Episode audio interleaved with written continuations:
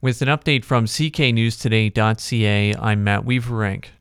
A Chatham Kent police officer who was suspended with pay for four years and found guilty of discreditable conduct is officially off the force now. CK News Today has learned Andrew Giaconelli resigned just under a week after his Police Services Act hearing wrapped up. He was found guilty of seven counts of discreditable conduct related to some complaints about his behavior at a coworker's Christmas party in November 2017. A 29 year old Chatham Kent man is facing a robbery charge after his DNA matched a sample from a disguise that was thrown away last fall. Chatham Kent police say they collected the DNA sample from a scarf, a wig, and some gloves that were all tossed after a business was robbed on King Street West in Chatham back on October 20th.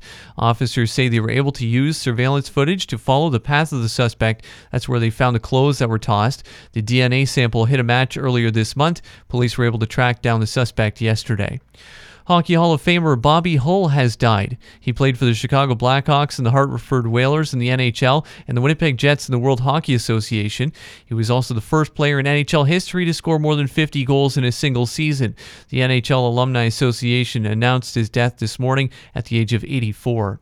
And starting tomorrow, Shoppers Drug Mart will stop offering plastic bags to its customers. It's the latest retailer to pass up plastic for reusable options.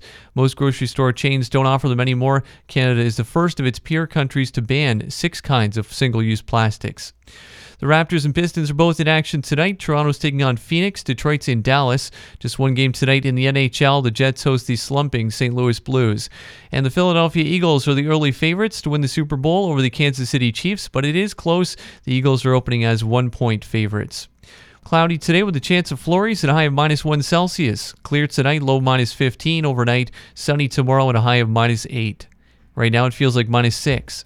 I'm Matt Weaverank. For more on these and other stories, visit cknewstoday.ca.